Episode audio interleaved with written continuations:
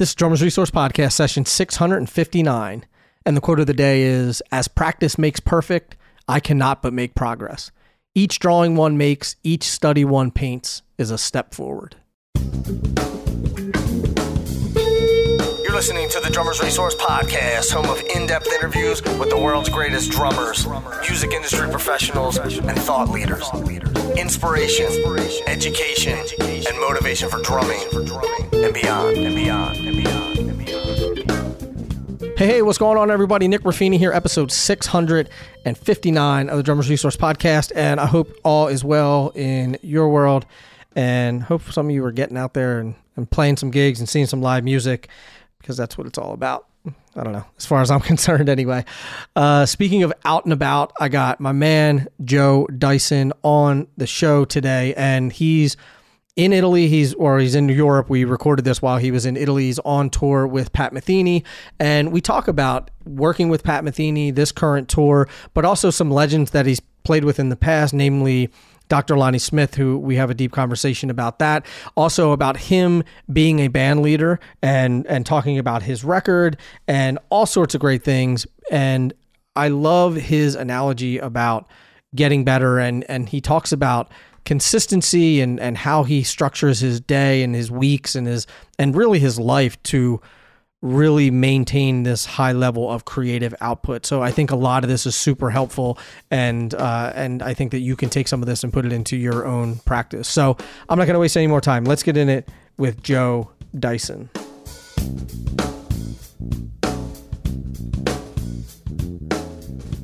Joe Dyson, what's happening, man? Oh man, everything is so good. Thanks for having me on. Of course, thanks for thanks for being a part of it. And and we were just talking off air. You're in uh, you're in my favorite country. You're in Italy right now, and oh. you're on you're on tour with Pat Metheny. Talk to me a little bit about uh, about this tour. Yeah, so this tour is I'm I'm with uh, Pat Metheny Side Eye Trio, and this is our first time uh, headed to Europe, and we've been uh, we've been out here now since uh, April 23rd we started dates. Um, we went through the, uh, Germany. We've been through uh, Czechoslovakia. Um, where else? Uh, we've been through Hungary at, in Budapest, and um, now we're here uh, in Italy, uh, which is definitely a place I love coming to. I've been here quite a few times, and I love the food and I love the people. so we uh, we're here for a few more days, and then we we get back on the road. Um, headed uh, headed more east as well. We go to Poland, um, and I think they go uh, back west to like France and go throughout the UK. It's it's really like a, a full European tour. We're out here for two months. Amazing. I just want to call out, by the way, that Joe just walked off stage too. So he's like it's it's midnight in Italy right now and and uh, he just he just wrapped up a set. So uh, thank you so much for yeah. for doing this at, at this time too. Absolutely. Thanks there, for having me. Yeah, of course. Um, there's there's something about being, uh, and I I I know, I know that I am biased because I love Italy, but there's something about touring in Europe that is that feels con- completely different than being in the states in terms of, and this is just my thought. I want to get your thought on it in terms of how the clubs treat you, how the how the fans treat you, the sort of the accommodations. It just seems like they're anytime I'm in Europe or you know anytime I'm talking to someone who's touring in Europe, it's they they feel like they it or it feels like they want you there and they're appreciative that you're that you're there. Do you do you get that sense when you're when you're touring through Europe? Absolutely. Every time um, I think it just has to do more so with Europe being in uh, housing one of the I mean some of just the older countries, just the old world, and they have they've seen more life. They have more appreciation for the arts, um, just because they've seen you know thousands of years of you know just great art in general, great artists and great minds mm-hmm. um, develop, and um, they just they I think they have a different appreciation for it. Uh, I'm not saying that um, um, you know any other country or um, continent at this point um, has any less appreciation. but it's different. Uh, America, you know, it, by being the new world. I think that there's so many ideas that that come and go like really fast. So we're, I think we have appreciation for what's new on the horizon. Uh, mm-hmm. We're always looking to what's next. Um, and and in Europe, I think they have an, a like a, a broad appreciation not only for what's new, but um, what's here, what what exists, and they also have appreciation for um, things that are uh, vintage and uh, things that had have that have been here and are withstanding. So, yeah. Um, something to be said about it for sure.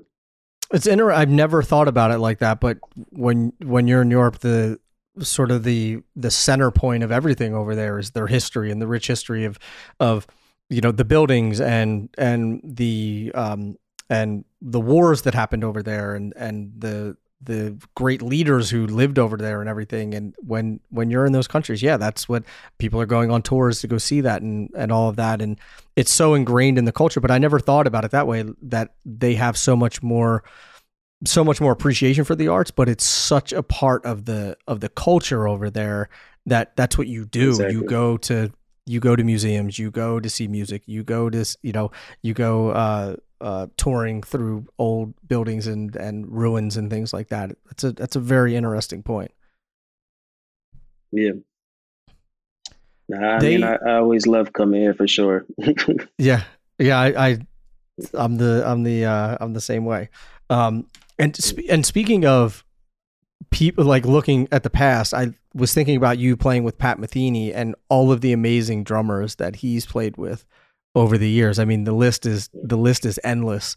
Um, how do you approach a gig like that, knowing you know Pat's played with all of these amazing people, and and I don't know if they're I don't know if they're big shoes to fill, but there uh, there's definitely a legacy there of people who've played with him.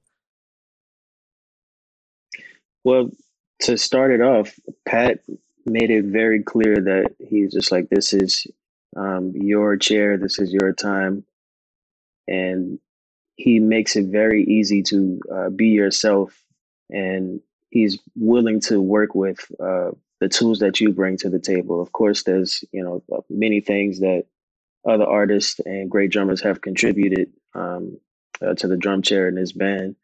Um, and you know he makes you aware of it but um, he's really he's really generous with letting you um, giving you a platform to be able to express yourself uh, obviously within the context of the music and, and sense like he's always about you know fine tuning and getting close to the the composition as possible. But he also uses you um, as a vessel to get there and it's it's really great. It's refreshing and i'm very appreciative of it. Yeah i have to imagine with someone like him where he can continuously call on great musicians and no matter who was in the chair before, or, or, no matter what bass player was there before, or something, if he brings someone in who's at that same caliber, they're not going to play the same. They're not going to sound the same. They're not going to push him the same way, and and vice versa. So I have to imagine it's such a it's such a refreshing and and learning experience for him too, right? Because he has to learn how you play too.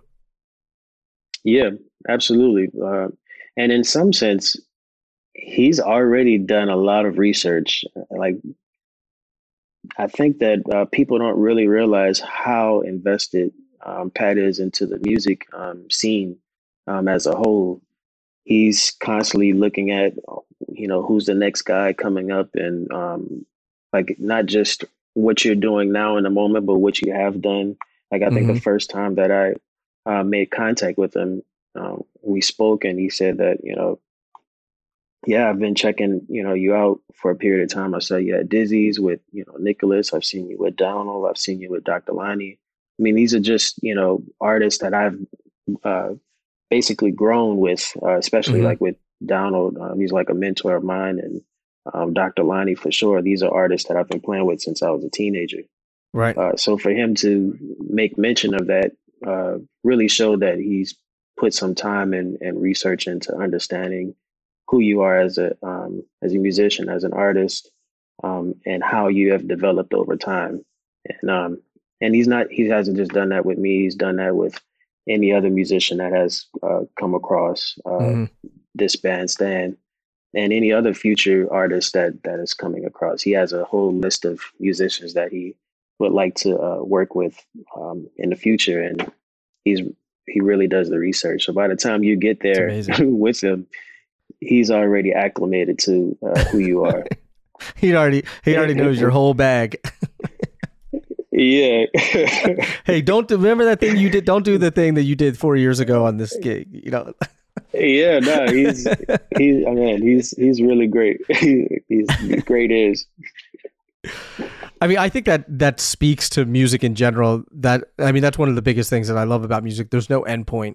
You know, you can do this until you're a hundred and and still will have room to grow or room to learn or or and the fact that I it. hear people like Pat Metheny and and and particularly older musicians who are still searching for it, right? They're still searching for new musicians. They're still searching for that thing. They're still trying to catch lightning in a bottle that's the that's the most inspiring thing. You're never going to run out of ideas or or or things to try to achieve. It's amazing. Yeah. No, it, it's really inspiring to to watch him. I, I always tell him that every time I'm around him, it's always a masterclass for me, um, not only in musicianship and artistry, but also like um, as a composer. Um, I, you know, I've recently just released my uh, debut album, uh, Look Within, and you know it took some doing to put tunes together and um, step in the, chair as a, a band leader. But to uh, to witness him, he's constantly refining a song. Like he's always just trying to get as close as possible to what the composition uh, how and, and how the composition speaks, what the composition is and how it speaks. And it's just it's really incredible. I've seen him I mean, we, just recently recorded a, a record uh, this earlier this year in January, and I remember the body of work when he first given it to us, uh, and by the time we got to the studio, like it was a whole new idea. It was something completely, completely different. Like just from the ideas of just going back in and and um, tweaking something or writing a new, a, a, a whole new section to the music just to make sure that this one moment in the music really speaks uh, to the listener. Mm-hmm. And it's really inspiring for sure. And every night, um, I mean, before the show starts, he's in sound check for an hour and he's just going through compositions. I mean, not a, not just of his own because he can really play for hours and hours just compositions of his own. Right. But he's also playing through other standards and not just from the American songbook, but also other artists, you know, great composers from any genre that you can think of. I mean, really, the guy is, you know, really astute in in music in general, and he's always trying to figure out how does something work, and and what makes it the um, what makes it so beautiful, what makes it the song, and yeah, every time I see him, it's just always a masterclass, and I'm very appreciative to have this time around him right now. I'm sure. I want to, and I want to put a thumbtack in look within because I want to go back and talk about that, particularly the the idea of, of transitioning into a band leader, uh, because I know that there's a lot of people listen who want to put out their own records. Um, if if you were if you if I asked you about Pat and and specific things that you learned, and I know it's a it's a tough question, but are there things that you can say that you can point your finger to that you can say these are a couple of the real key takeaways that I learned from Pat that that you could pass along to people? Absolutely. Well, for one, the way that he structures a show, uh, we play for about two hours uh, solid, and that's not including encores because he has you know thousands of fans that want to he- continue uh, to hear him play. And as a musician, um, supporting him as the artist on stage, I must say that the show is really structured in a way where you never get uh, burnt out. You never really get tired just by the way that he creates the arc of the show. And and it's also uh, great for the uh, the audience member. They're not being bombarded with something. They're not being beat over the head. They're not being um, patronized in a sense. Like he's really um, playing right to the audience, and um, and he's taking the the band along with him for the ride. And I think that's one thing to walk away from, especially as a band leader. Um, I think we get so caught up in the idea of saying like I want to show everything that I have in this one moment, and and that's great. Uh, but we've we've only been on stage for 15 minutes, 20 minutes. We have another hour to go. so um, yeah, w- watching him really structure. Um, uh, I mean, and I guess that's uh, that's when he wears his arrangement hat. Just really structure how a show is put together. I think that's really great. And then obviously, like um, that translates in another way for uh, for recording as well. Mm-hmm. He's always aware of um, how he wants the song to, um, I guess, re, uh, en- enact with the, the listener. So he's always thinking about subtle things to put together, um, whether that's the tempo, um, whether that's um, textures and how to put um, how to add something to a song. And yeah no that that part is endless. I mean i i'm actually not that astute yet in that part because right now he's in post-production so he's i haven't even seen that side yet. I've only been in the uh, the pre-production side of just putting the song together and going and recording it and that that was you know just really great in itself but hmm. but definitely you know for any listener out there who's a band leader or just want to get into uh, just structuring your shows, definitely I would just try to sit down and think about, you know, each song individually and and putting a story together and and figuring out how you want to convey that story to the audience. Mm-hmm. He's a he's really a mastermind at that. Yeah. And you would mention Dr. Lonnie Smith, and he he's my favorite organist, and I mean he introduced me to to a slew of drummers like Joe Dukes and Idris Muhammad and Jonathan Blake and and and all of these other drummers. Uh, and it's interesting to me, like he got me into a genre and then opened my eyes to all these drummers that I didn't know existed because I wasn't listening to that genre. Um, and I feel like I found him and really like organ soul music later, sort of later in my career. I mean, I was probably 27 before I was playing any of that kind of music.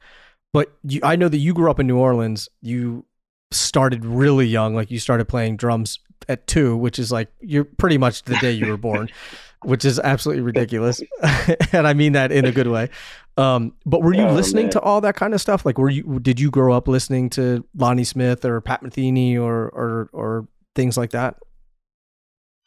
Well, I didn't necessarily grow up listening to to Dr. Lonnie or or Pat in that regard. Um, however, I was around the organ for sure. Mm-hmm. My father is an uh, is an organist, and I would follow him around to uh, different churches. I, I, I, should say I was being uh, brought around with him to different churches. He would yeah. sit me next to him on the organ while he was in rehearsal or while he was in services, and I would just just be there to absorb what he was doing, and sometimes he would, you know, allow me to play certain keys, and um, that also helped just develop um, understanding of uh, pitch and tonality and mm-hmm. how it works with with harmony. Of course, I didn't know these th- this terminology, but you just get a greater, a broader sense of uh, of music, um, just being around it in that in that way. And then yeah. I, growing up in New Orleans, there's also a plethora of different bands, uh, second line bands, and uh, not just second line bands, but also like cultural rhythm, uh, cultural groups that's around that have so many uh, rhythmic retention of you know like a uh, African diaspora that's still um, intact in New Orleans. You can hear all type of uh, people practicing in their homes, uh, second line passing down the street, uh, and not just that, there's also the marching bands there mm-hmm. who have great arrangements. You know, they have, you know, band directors and just uh, uh, previous um, um, students of, of the music who write their own arrangements to these, these uh, you know, to these schools. And then from there, there's also, um, what was that? Uh, there's all all of these funk bands, and you know, and me coming into church, you go from different churches, and you see how different people uh, have their own fingerprint on the music.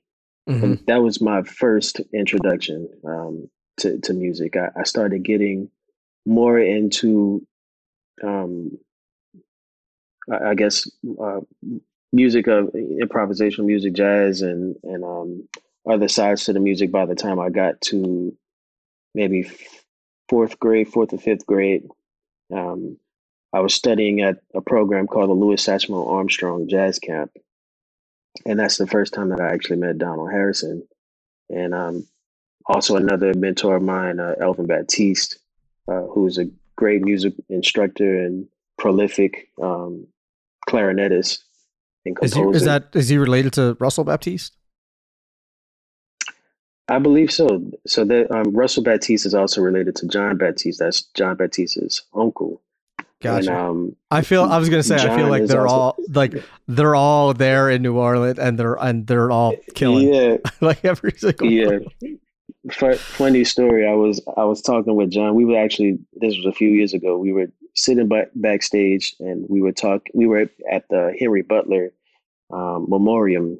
Um, we just they they just did a, a show in the city in New York, uh, just to like uh, you know pay tribute to his life. He was he's a he was a, a great, uh, really great pianist uh, from New Orleans. I mean, really powerful. I mean, I'm thinking of his sound right now is gives me chills. But anyway, John John and I was sitting backstage, and he was telling me a story about uh, him learning more about the the name Baptiste, and he was saying that basically the name started changing based on taxes.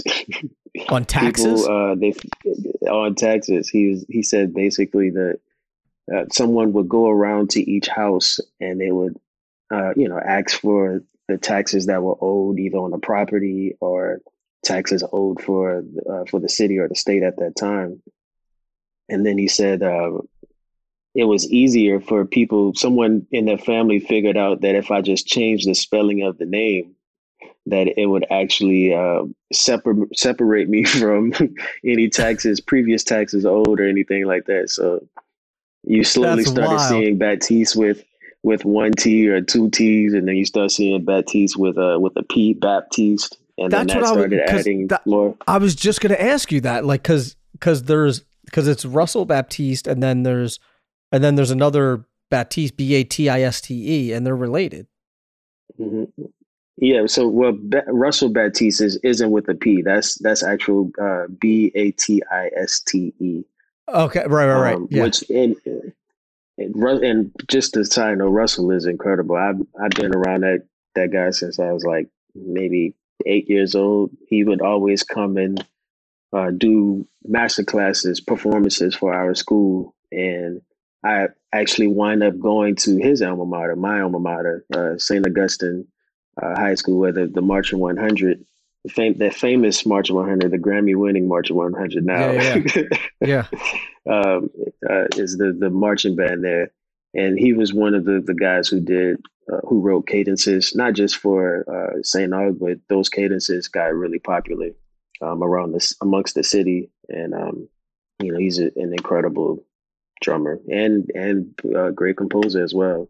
There's Yeah. like a, a really really beautiful um, connection between drummers who are also composers in New Orleans. I mean that harkens back all the way to uh, uh, like James Black. I mean, being the, one of the more modern composers from uh, from that generation of the '60s, Mhm. like amongst like Ellis Marsalis, Alvin Batiste, and um, uh, Chuck Badie, all those guys. But yeah, no, uh, Russell Batiste is incredible. I just wanted to say that.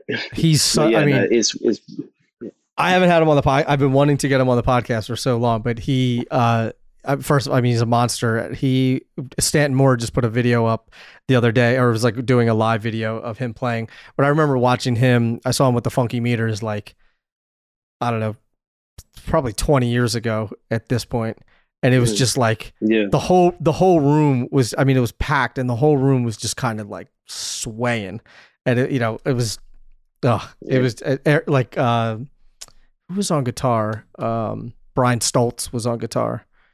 Oh wow, yep. Yeah, Great great guitars.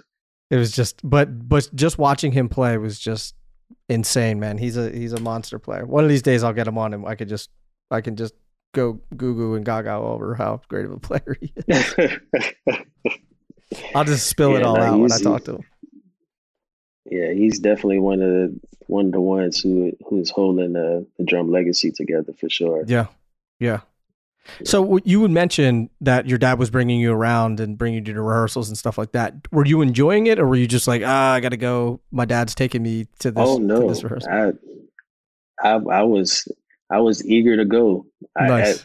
I, actually, um, funny story. So there's another uh, young drummer, um, my generation for uh, in New Orleans, great drummer by the name of Alvin Ford Jr. Mm-hmm. Um, I had him on. he actually. plays yeah. right. Oh wow, yeah, that's like my brother, man.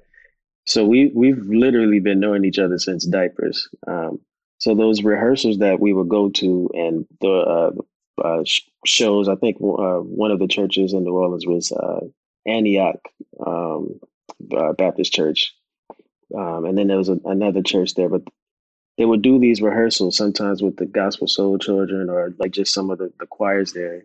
Alvin's father is a really great drummer in New Orleans. Uh, he's a great choir director now as well. But at the time, he was playing drums, and my father would be playing organ. They had a really great band at that time. And Alvin, uh, Mr. Ford would be bringing Alvin in diapers, and then my dad would be bringing me in diapers, and we sit on this pew right in the front where the band was. And uh, Alvin would have his sticks, and then I would have the instrument of the choice of the day. like Nice. I'd have this toy toy guitar that had buttons on it that you could play, um, or like a little toy piano, something crazy, Mhm. just so I could be there with uh, with with uh, my dad playing, or, or like some bongos or some sticks, makeshift sticks. And we uh, we laughed about that. Uh, we actually were were both graduates of uh, St. Augustine High School, and but uh, our freshman year, we had just gotten uh, before our freshman year, we had gotten there to do a test to test into the actual program itself, and we were getting ready to uh, leave. We were waiting on our parents, but we also heard that the drum section was practicing. So we went inside and um, introduced ourselves and did like a quick audition for the, the drum instructor, uh, David Wallace at the time, really great drummer in New Orleans and teacher. We both played, and he knew Alvin, and uh, he had heard of me from from the city, and so it, basically they gave us a welcoming um, to to the program and saying that you guys would definitely be, um, you know, on in the drum section when you when you arrive at St. Aug. So afterwards, we would outside talking and practicing and playing and showing each other rudiments, and just had this moment where we looked at each other and was just like. You was you were that kid, you were that baby that was sitting on the pew, and I was just like, yeah, that's. I was like, I was like, I know your daddy, your daddy drummer, and he was like, yeah, your daddy play organ, right? So That's awesome. I mean, I yeah, no, New Orleans is is is one of those type of places where you everybody's connected in some type of way. It's it's really a big town, small city. Yeah, yeah, yeah, yeah. But uh, yeah, man. But yeah, that that was like my first introduction for sure. My dad was bringing me around with him, and also playing in church with him. I started e- just evolving and being able to do more in uh, for the church. Mhm. Playing in a marching band, I studied with great instructor uh, at my elementary school, um, McDonogh 15, which was a creative arts uh, elementary school at the time. Jerry McGowan was the band director there, and he was really influential on um, my playing. Um, starting from the uh, the technique, the way that you know you you look at um, how to approach playing, like he's he's really added um, the foundation to to uh, I believe what what I use um, to to play and and to uh, Mhm. to make sure that I'm being able to continuously do what I do. Um, He's Yeah, not. that- that you're not the first person to to bring him up. I've never met him uh, and don't know too much about him, but but I've definitely heard the name before. Oh yeah, Jerry McGowan is incredible. He he taught at McDonogh 15, but he also taught at uh, a lot of different um, schools in New Orleans. Um, some high schools, some middle schools. He, he's also an alumni of Southern University. Um, and by that time, like I think the time that he went through Southern University, he must have met so many guys that was there in the program. There's a guy named Herman Jackson who was also one of the instructors um, for the drum department at Southern University a few years back, and um, Herman's brother is uh, Randy Jackson, the bassist and the mm. guy that was made famous on um, uh, for the American Idol. Yeah, uh, I mean, like that. That stuff That's goes. A, the thing that people don't like. I feel like no one realizes that Randy Jackson was a really great bass player. Yeah, no, he's incredible. He was like, great. Actually, I feel like no one talks. They're like, oh. stories. I feel like yeah, everyone exactly. was just like, "Oh, it's uh, it's uh, just him saying it's a no from me, dog." That's like, uh, you know, I, know, right? exactly. Dude, he, I um, have, I have, I got my now my wife. I got my wife saying that, so I'll be like, "Do you want to do this thing?" Oh, and she'll man. be like, "She'll be like, it's a no for me, dog." I'm like, "How did?" You? I'm like, "That's like oh, my man. greatest accomplishment that I got her to say that." Sorry, sorry to yeah. derail the conversation. No, no, that's no, that's hilarious. That's hilarious. I might have to go back to say it but not. Um, there's they tell great stories. Uh, I remember back at, at, at jazz camp where they would uh, tell stories about him. My other instructor, Alvin Batiste, and also band leader, he would tell stories about Herman Jackson and, and Randy Jackson at Southern University. They were playing. They would be in his band playing along with Henry Butler and a few other great instructors there um, he had uh, Billy Cobham come down to Southern. He was great friends with Billy all the time. I mean, like at that time, and Billy would come to the the school, and he was actually looking for a bassist. And I think Mr. Back recommended uh, Randy for the gig. So mm. yeah, Randy played with Billy for. He definitely played for him at, at the concert in uh, in Baton Rouge at Southern, and he probably may have went on tour with them for a bit at that time. So, I mean, and that's no uh, that's no easy music to just jump on either. So, um, I mean, that yeah. really speaks to the level of artistry and intelligence that uh, Randy mm-hmm. has. Yeah, yeah, it's interesting that that that doesn't get uh it doesn't get talked about enough. Um, you know, one of the things, and it's you know, it's no secret about the the style of music that gets played that that comes out in New Orleans, or the or I should say the style of playing that is this half swung, half straight, sort of you know like everyone calls it, sort of playing between the cracks, that kind of thing. Is that something? Is that something that you just naturally end up playing that way because everyone in New Orleans plays that way, or is that something that was sort of was taught to you and was like, no, you got to approach it a different way?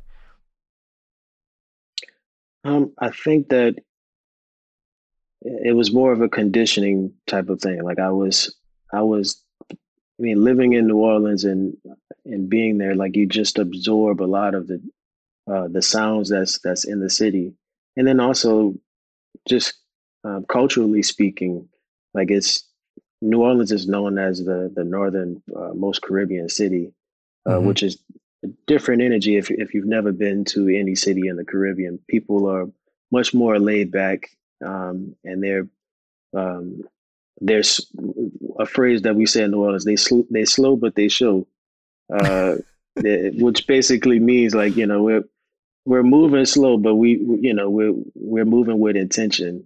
Yeah, and that um, I like. That. I think that that also goes into um, that goes into the the, the fabric of how uh, you know an, an artist or a musician would, would approach playing. And I don't think that's just a, a drum thing. I think that's just rhythm in general. Um, yeah, I mean, there's a there's just a, a certain affair of uh, the music, how how we how we approach it, and um, I don't know if that's something that's necessarily taught.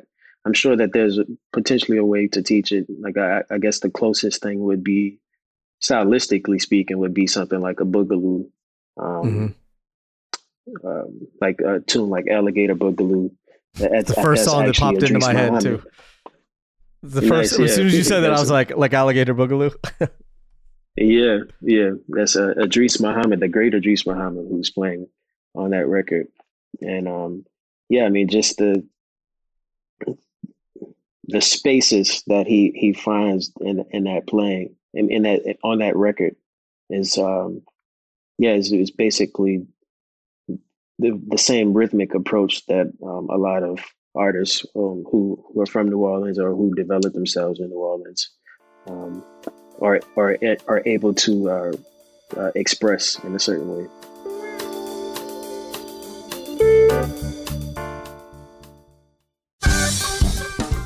Are you ready for your first kit?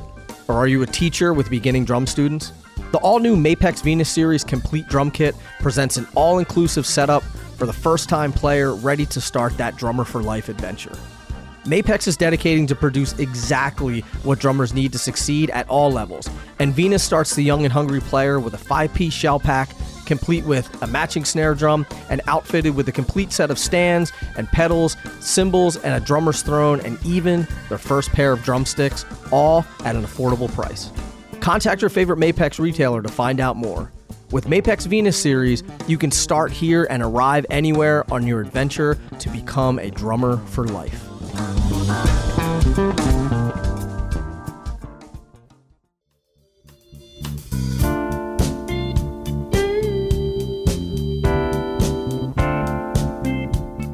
The interesting thing is trying to learn like if you go and you and you try to learn some of the sort of New Orleans rhythms and things like that. Like I can play all that stuff, but I someone hears me play it and they're like, "Okay, that's not it's not real." You know, it's like it's this it's sort of this uh this scholastic version of of uh quote unquote like New Orleans style drumming. Um and I think that I think you're right, man. I think the only way that you really get there is is by osmosis. You're either you either got to be born there or live there and, and play that day in and day out, or or maybe have someone who who you play with now that that is showing you how yeah. that is. Yeah, I mean, it's really you. It's one of those things you have to experience uh, for sure. Like, I mean, it's, it it can you know it could be explained in a certain way, but I don't think um, you anyone. I mean, I don't, I don't want to just say that that's with New Orleans music as well. I think that's just with um, with any type of medium that you choose, not just music, but anything within the within the arts, mm-hmm. and however that translates. I I think it always tr- um, translates better. You're always able to uh, absorb it better just through experience and being uh, uh, being in that moment with uh, with whatever you're chasing. Uh, I learned from my my mentor Donald Harrison. He would always quote um, Charlie Parker for saying that if, if, you didn't live it, it's not coming out of your horn. And um, I, I, think that. that. you know that really, yeah, it, it, it translates to anything. You know, if you if you really want to have something fully uh, be authentic and um, come from a place of um, you know full expression you know real like from a truthful expression i think you just have to you have to go live it you have to experience it. Mm-hmm. and yeah no that's that's that's that's the real tried and true way for sure. Yeah. Yeah i agree. I agree.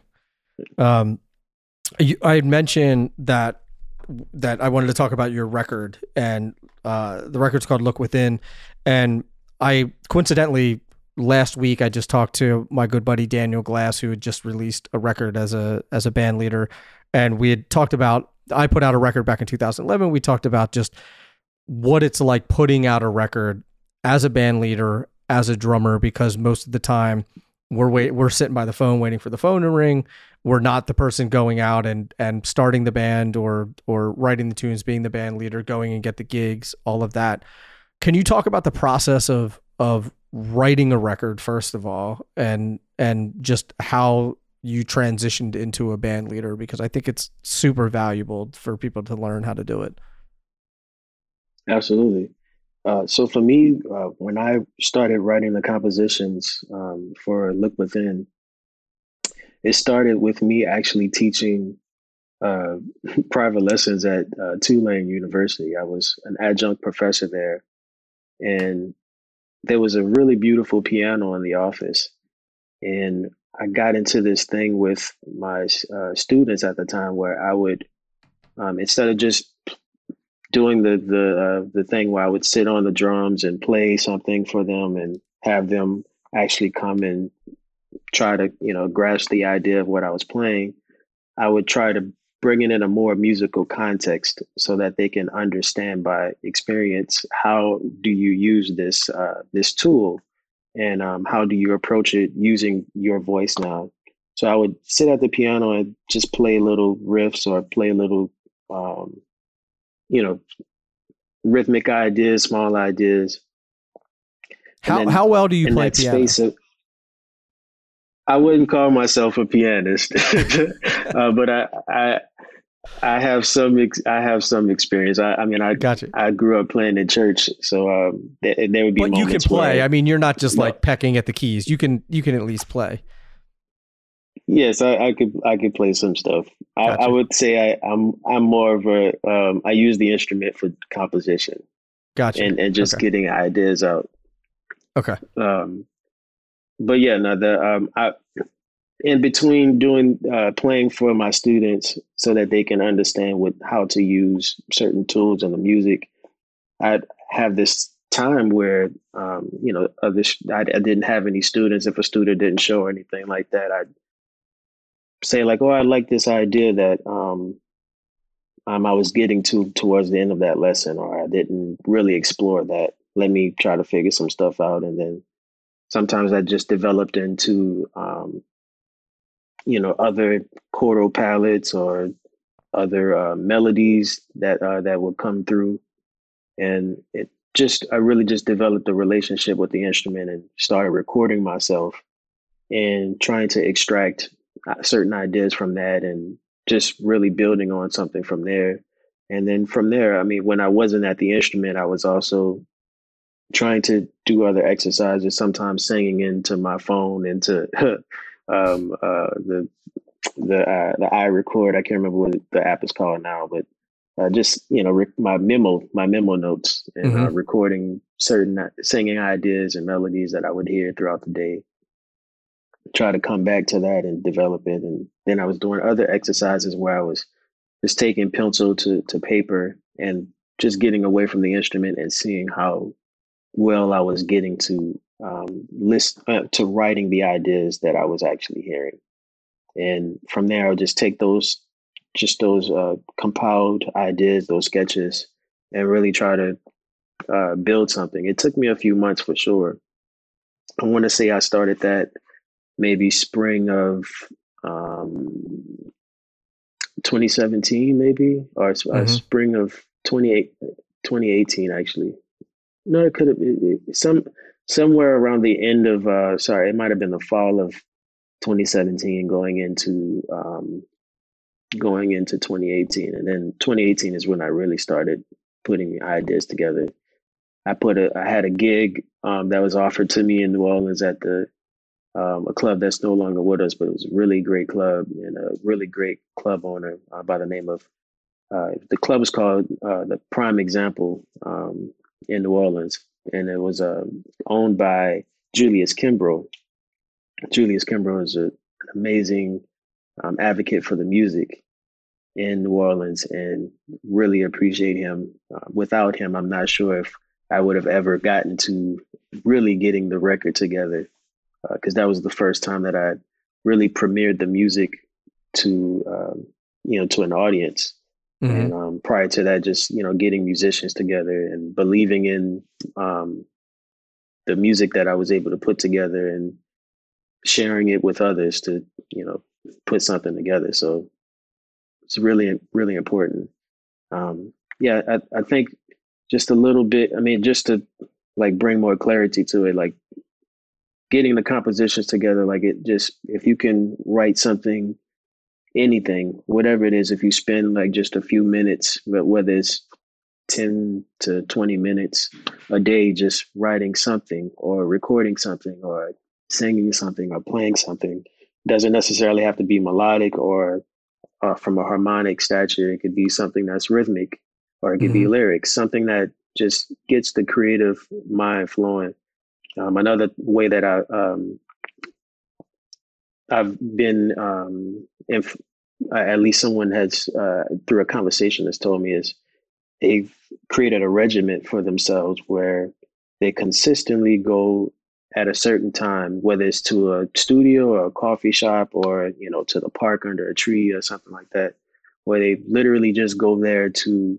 have this space to creatively express themselves and then they document the moment. Really? Whether they feel um, inspired or not. And what happens is over a period of time, while you're creating this regiment, you kind of give a place to where inspiration can actually meet you as opposed to just waiting for the inspiration to come and then saying like okay i'm going to use this moment i'm going to you know have perfection come out of the pen or come out mm-hmm. of the mm-hmm. instrument um, and i think there's something to really be said for it because had i not had that time to really just you know um, be able to um, you know be in communion with uh, my my ideas and you know just have this this uh, this this space to to have um, a flow happening. I don't know if it, it would actually happen mm-hmm. in that sense. Even now, yeah. like I I try to use that same that same idea. Like I'm trying to take every moment that I can if I'm on a plane or if I'm on a bus. And um, I, I try to take some moments to sit in silence and whether that's journal or um, jot down an idea or singing sing an idea down. I think that that all it just really helps, and mm-hmm. those ideas build up over time. Am I referencing my band leader, uh, my my mentor again, Donald? Uh, he, I remember him saying that if you look at it as digging a hole into the ground, if you take, you know, uh, um, a shovel and you dig a hole at just one just one shovel, one scoop out of the ground, and you do that every day, and and you do that for about you know, let's say you did that for about thirty to sixty days. You realize from that first day that you started to now, like you have a pretty big hole now. You know, mm-hmm. so yep. you have to you have to dig you have to dig something or you know just dig deep you know consistently consistently go consistently do something and over time you realize how much you're putting together and how much you're um, you're acclimating for yourself and yeah i mean it, it really helps yeah.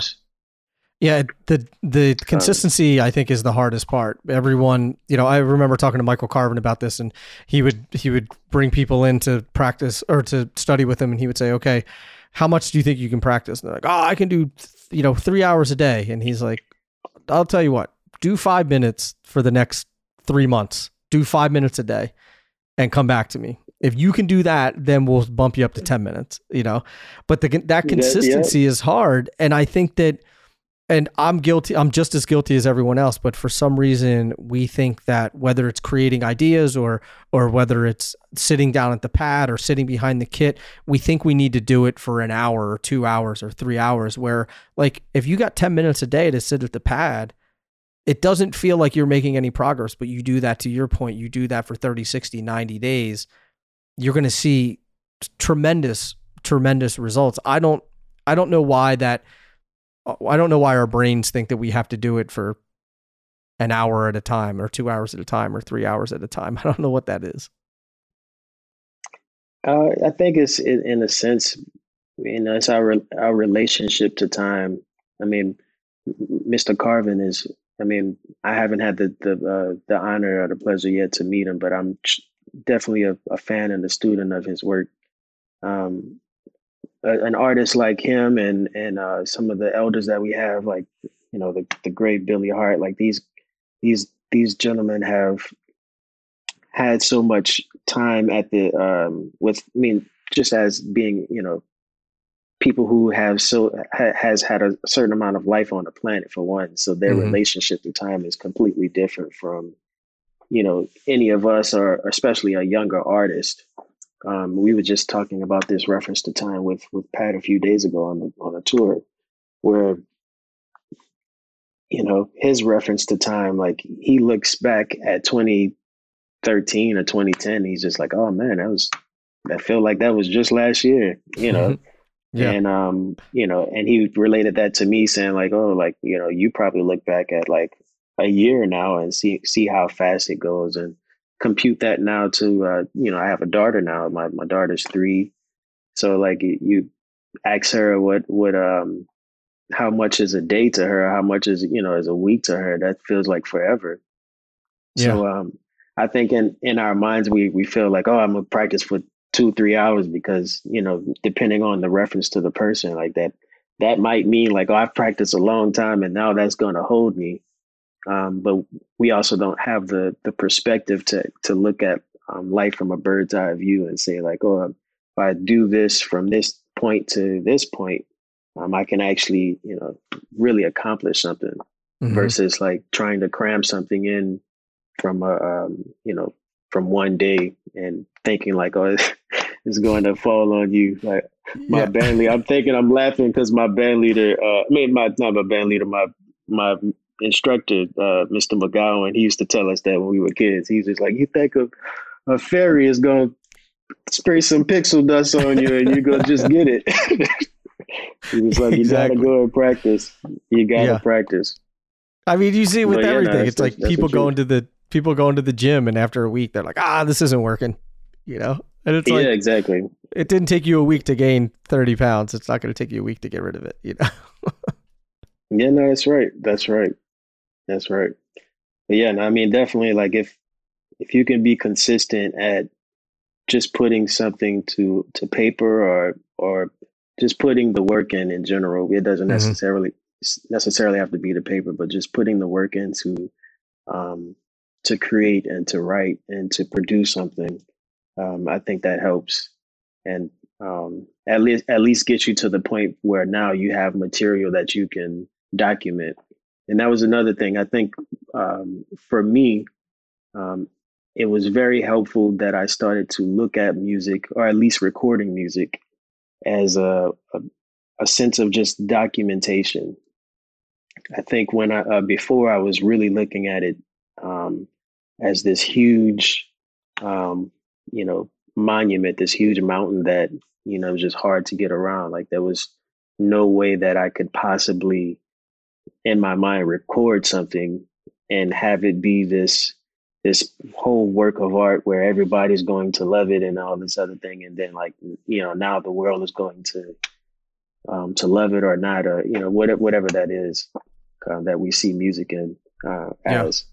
For me, it, once it changed to the perspective of this is documentation of where I am at at this moment, and I am going to change because change is the only thing that's constant. So mm-hmm. by the time that I change, I can have something to reference to see how much I've actually changed. So yeah. then I can document this other time period of you know my evolution from that point um, I think that I feel like for me that that that helped a lot, and I hope that could you know help another artist out there, drummer out there, whoever you know is listening. You know, it, it's it's just documentation. You yeah. don't have to see it as this huge thing. So there, um, I think yeah. that docu- the documentation is huge, and looking back at everything that you've accomplished and even when you even it's so silly but even when you if you go back and like read your own bio or something on your website and then you're like man okay i guess like i have accomplished some things you know or you feel you feel like you have made some progress i remember benny greb saying that that if you show yourself progress the need for motivation is non-existent because you can just continue mm. to watch that progress and say, okay, I, it is happening slowly, b- but it's happening, and I'm better this week than I was last week. And if you can just if you can keep that keep that going and keep tracking that progress, I think that's a that's a great point. Do you think that that's that's been the key to your consistency? Just being able to look back and and say, okay, what did I do yesterday? What did I do last week, last month, last year? Um, has that been has that helped with that consistency? I believe so. Like it, it's definitely helped. It's it's definitely helped in in a sense. Like I, I learned about how you put uh, energy into something um, and how it could you know manifest into growing um, that that uh, that time that that effort that's being put in. I learned that early on, like um, mainly just from being around my um, you know my instructor uh, mr mcgowan like starting slow um, just like something as simple as doing a double stroke roll like playing very slow like i remember the first moment that i had to hold the sticks and you know hold them with traditional grip and trying to you know get that just the form together um, mm-hmm. and making sure that um, what I was doing was the the correct way of doing something. Um, just developing that and then getting it to a certain speed and then constantly practicing that. I remember one moment I was in front of the class. He had all of the students always go to the drum and you know show what you practiced the night before or the week before. So we were doing the double stroke roll and I thought I was like the the the, the last person in class that could actually, you know, that was, you know, in terms of a totem pole, I always felt last. so I was I went up to the, the drum and then I played and then, you know, got it to a certain speed and then slowed back down. And then I um, you know, hurriedly went to my seat and was looking down and the class was silent and, and, and Mr. McGowan basically said he was like, Oh man, I've created a monster and um, you know in that moment it, you know you realize like oh wow this is actually doing something like the practice i mean and you you know you see it yourself like i mean you don't see it in that moment specifically because mm-hmm. you know if you're if you're really doing it from a, a, a day-to-day type of thing unless you're recording yourself or something like that you don't really see all of the progress that's being made sometimes you may need an outside source or or something that you know again like something that's recorded that you can reference Mm-hmm. Uh, you know, specifically if we're talking for drums, like like let's say like something like tempo or speed, like somebody that wants to develop speed, and you have a, a certain BPM mark, you just like, well, I've been struggling at this mark for quite some time, and you know, consistently practice towards something, and then you realize like, oh wow, I'm, I'm not really struggling here. Like my proficiency has gone up, and now I'm at this BPM now, and you know mm-hmm. it actually you know you, it helps a lot yeah. of that too had um, um, not just for the drums but I, I, learned this from michael carvin you mentioned him earlier there's a, a, great video of him talking online where he talks about um, he's on he's at the drum and he's saying that um, it's not what you're doing it's how you're doing it that's that's what we have to pay attention to and um I thought that was like it, it just really helped, you know, piece some things together.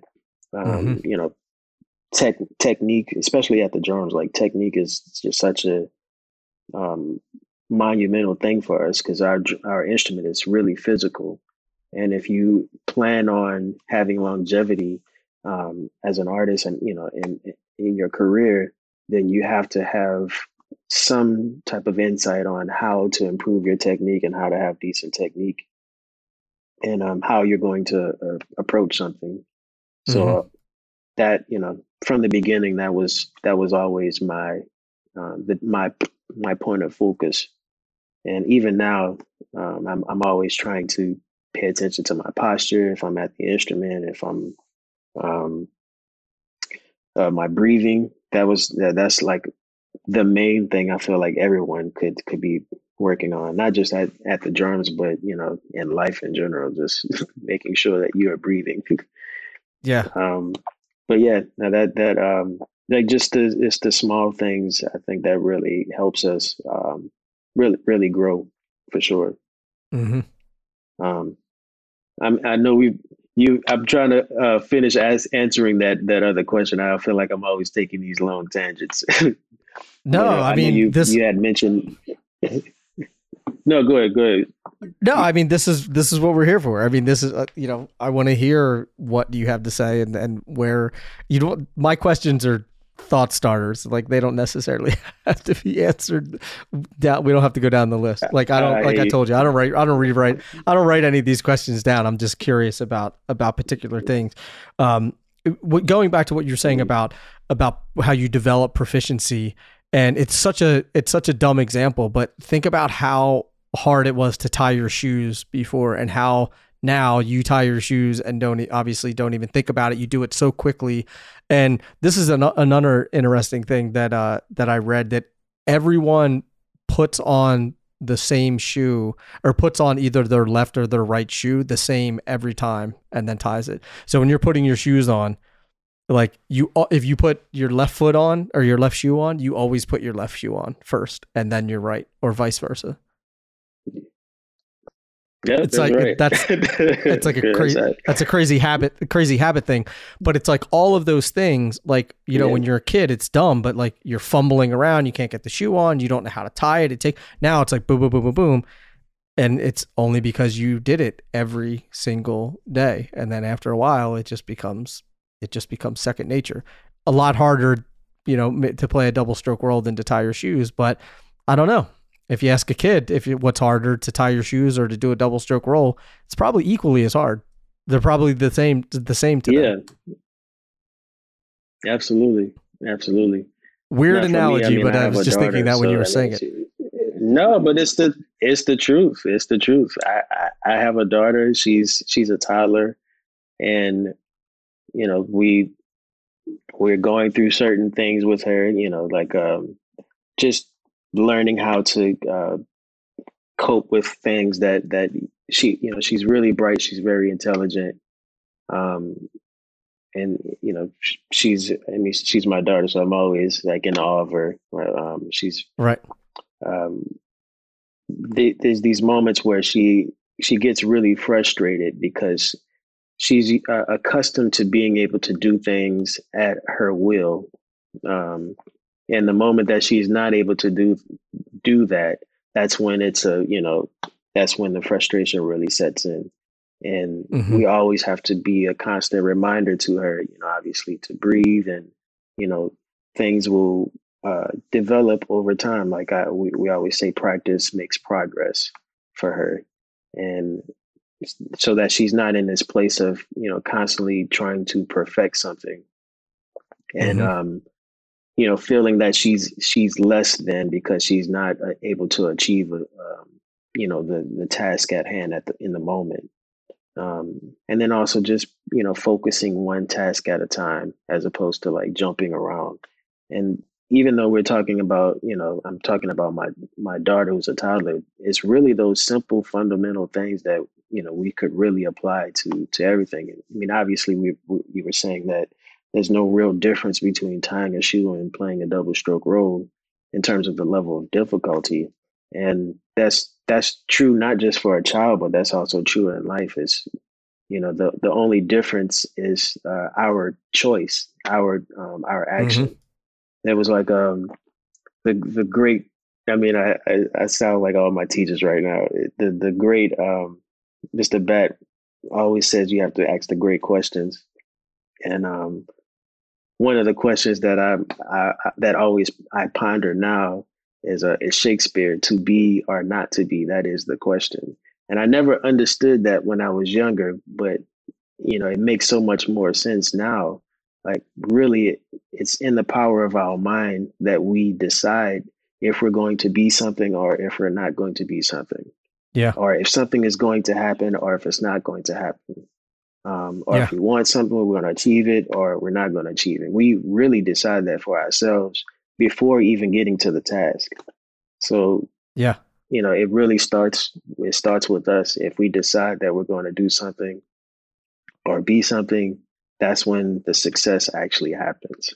And, you know, from there, you just watering the seed. You just know it's going to come, you know, Yep. you, you know, it's going to sprout. It's such a valid point. I think that people think that, like you, like your professor said about sprinkling fairy dust. Like people, you know, friends of mine say to me all the time, they're like, "Oh man, you're so lucky. Like I wish I could play the drums like you can." And I said, "Yeah, but I like I can't pole vault." And they're like, "Well, why would you be able to pole vault, right?" And I'm like, "Exactly. I've never done it Mhm. before. I've never practiced it, and you haven't either, and you're not a good pole vaulter either." And they're like, "Oh, I, okay, I get it. You know, like I'm I'm I'm not a I don't want to call myself a good drummer uh, to the audience out there. So let me just say, I'm not able to play the drums. Oh, no. I'm not able to play the drums just because I woke up one day and somebody sprinkled some dust on me, and and I was like, oh, I think I'm just gonna go play the drums. It it it was horrible for a long time and frustrating, and and felt like I maybe I wasn't made to play this instrument, and and all of those things. The same way that it would be if I was trying to learn pole vaulting or or anything else, you know. Yeah, yeah. No, that's that's that's it. like if you don't if you don't spend the time in it, you know, uh, doing what that you know that you're setting out to do, you you shouldn't be upset or you know cry tears over something that you haven't put in put in put the work into doing. Yeah. I saw a I mean, quote the other day. That's just the, that's the answer. Don't be upset about the the results you didn't get by the work you didn't put in. that's that's it. It's so true. That's perfect. That's it. Um, well, I want to. I I know that it's uh you know now we're we're closing it on 1.30 in the morning, so I want to. I'm gonna let you go. Where's the best place uh for people to follow along? Uh, with not only the stuff that you're doing uh, on the side with with Pat Metheny and all that, but also with your record and where they can check you out and where's the best place for that? Well, uh, I'm always, I have a, a website that you can really go to and get all of my social media. It's joedyson.com. And you can also go to Instagram. That's usually where I'm at most of the time, uh, which is Joe underscore Dyson. Uh, that's D Y S O N. And also Twitter, same handle, Joe underscore Dyson. And uh, you can also go to my Facebook page, uh, uh, which I believe is Joe Dyson Music, and you can possibly use the same handle, Joe underscore Dyson. Um, really, again, you can go to the website and it'll have all of that there. Um, also, please support uh, my debut record, uh, Look Within. Um, I've had um, a really great time putting the music together and um, really, you know, just happy to have this out. And, and uh, I hope someone is able to uh, experience um, something from it and, and be able to grow from it and find something that they love from it. And we, I'm, going to have more performances coming up. I'm actually working on some really great things. Uh, so please stay tuned. I have a lot of a lot of great news coming up in uh, for this fall, and you know other things that's coming up. So yeah, definitely stay tuned for sure. Awesome. Good deal, man.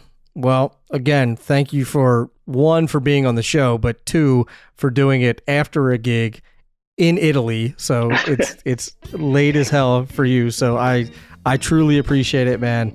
And uh, looking forward to having you back anytime. You're more than welcome. Hopefully we can we can connect in person one of these days while you're out on the road. Absolutely. Thank you so much, Nick. I really appreciate it. Likewise, it was my pleasure. I'll talk to you soon. Blessings, man. Thank you.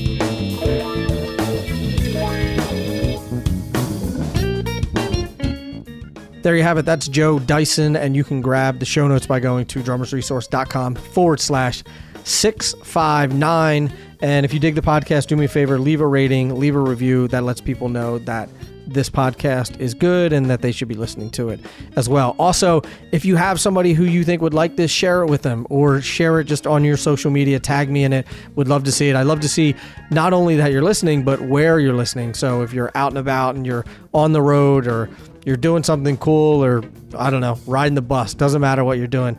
I love seeing those pictures. So tag me in them. I'd like to check them out. And that's all I got for now. So until the next podcast, keep drumming. Thank you so much for listening, and I'll be talking to you soon. Peace.